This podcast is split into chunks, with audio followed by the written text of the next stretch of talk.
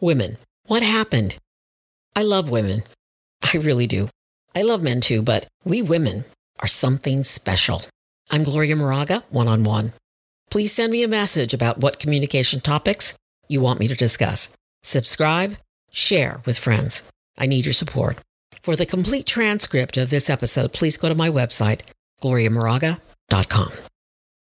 Women, just think of all we do, how strong we are, how talented and creative, how we nurture everyone around us, not just our children, but our lovers and friends as well. Think of all we've endured through the centuries and what we are dealing with now. This is Gloria Moraga's One on One, a show designed to improve face to face communication in the digital age.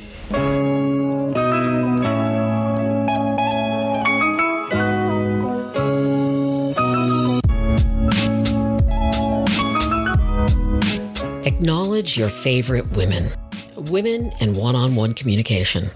If you have a woman in your life, let her know you appreciate her. I'm talking about mom, sis, wife, daughter, the lady who does your nails, colors your hair, just someone who supports you at work, or the woman who rings up your groceries. Tell her you value her. Thank her.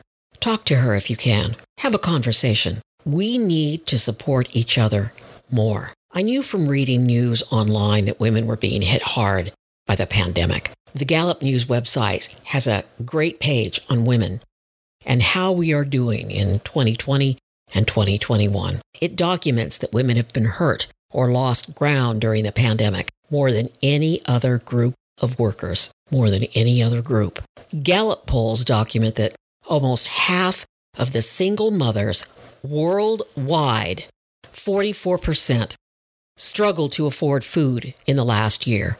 In the United States, 40% of single mothers worked to afford food, 27% could not afford shelter. The workforce has lost more than 2 million women since the pandemic began. This is a quote from CNBC. Quote, one year into the coronavirus pandemic, women are not okay. More than 2.3 million have left the workforce since February 2020, bringing their labor participation rate to levels not seen since 1988, according to the National Women's Law Center. In December alone, women accounted for 100% of the jobs lost.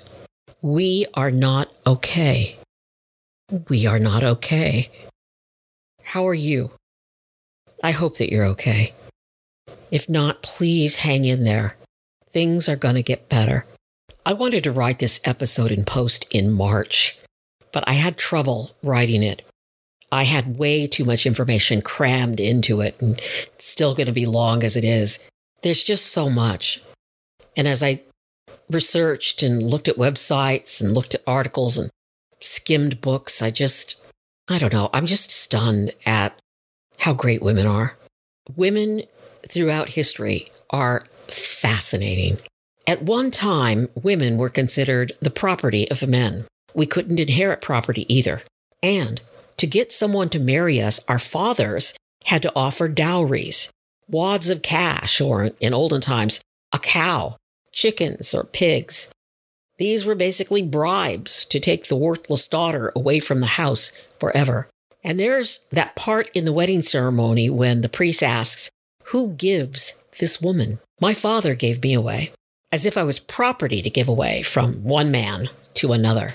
Actually, I was happy he just showed up at the wedding and that he wasn't falling down drunk. That came later. That is another story. Women's clothes and shoes. Look at the clothes we've worn the corsets, the tiny little shoes. Corsets were worn by women, and sometimes men, in the Western world from the 16th to the early 20th century, although corset like garments can be traced back to 1600 BC. And you can still kind of find them now, modern day corsets. The girdle, they call them different things, but they mean to do the same thing. Honestly, for my niece's wedding, I fasted for a week juice only, then I wore a tight, body stocking, girdle like undergarment. I wanted to look good. And to me, good meant thin. Yep, thin equals good. The things I have done to lose weight. Now I've just let myself go. With COVID and all, it's just eat, eat, eat, or cook and eat, cook and eat, cook and eat. Dieting, the girdle, looking thin, just a few of the torments we women put ourselves through. And yes, sometimes we are subjected to torture by others. This is from Massachusetts. A 17th century law in Massachusetts announced that women would be subject to the same treatment as witches if they lured men into marriage via the use of high heeled shoes. yeah, those days, uh, women really had to get married. We don't have to do that anymore. And what about the shoes? We still wear shoes. Too many shoes. How many do you own? I have way too many.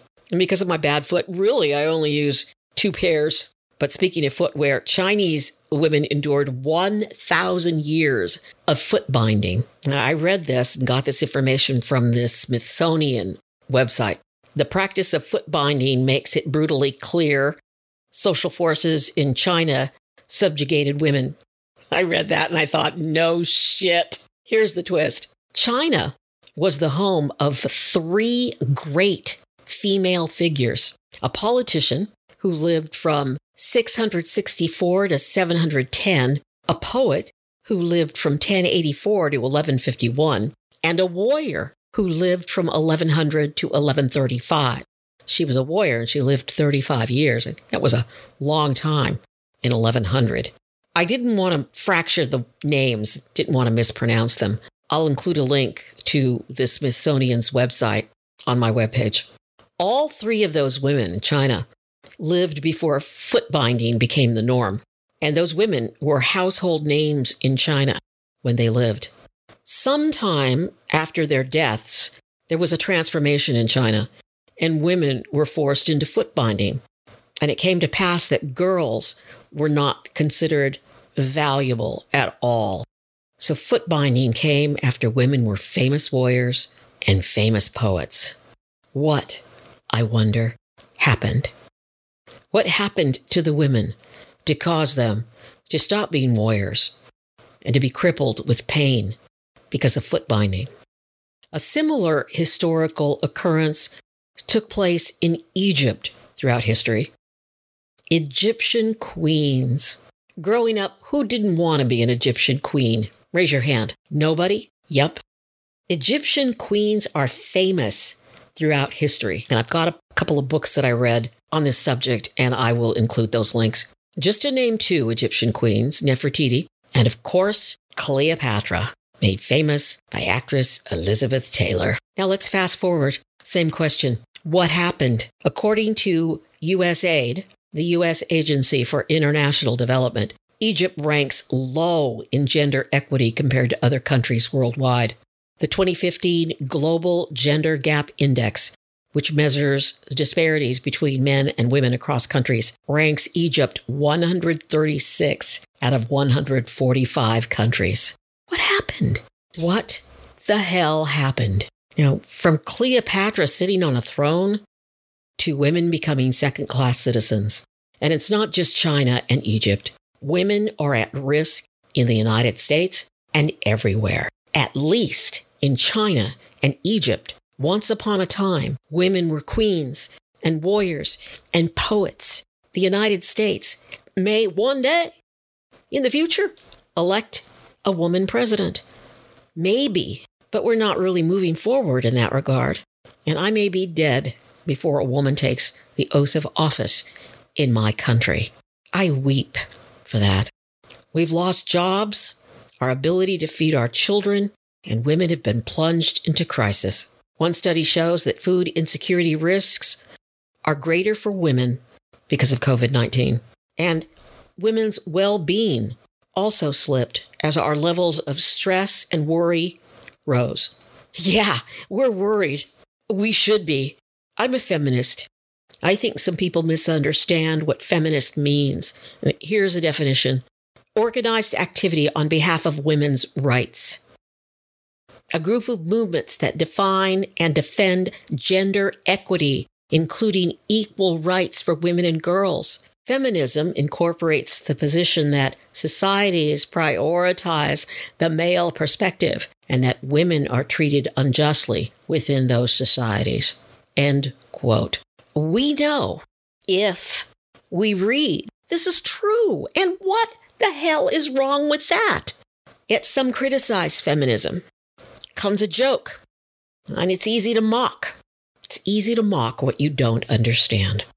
Human beings have this great gift a capacity to communicate. And thanks to technology, I can write and record this podcast in California, and you can listen to it anywhere in the world. Cave dwellers carved pictures on cave walls, now we can touch each other's lives from thousands of miles away. This is a miracle to me.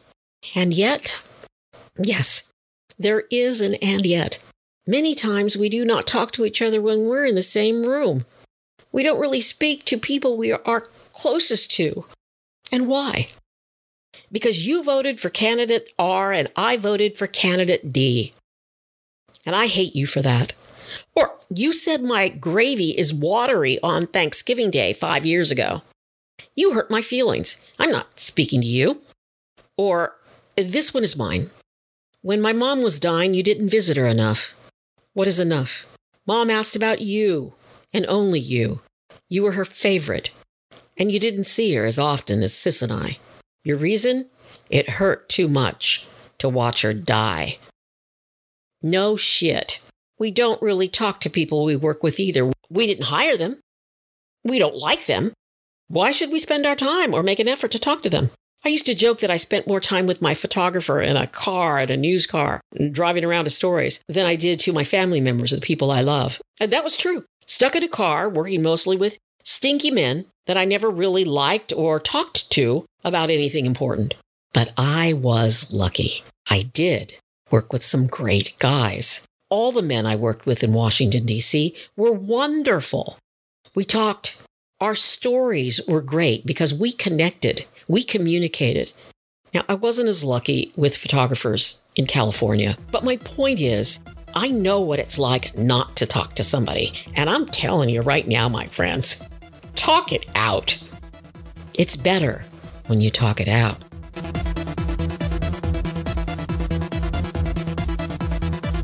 I'm Gloria Moraga.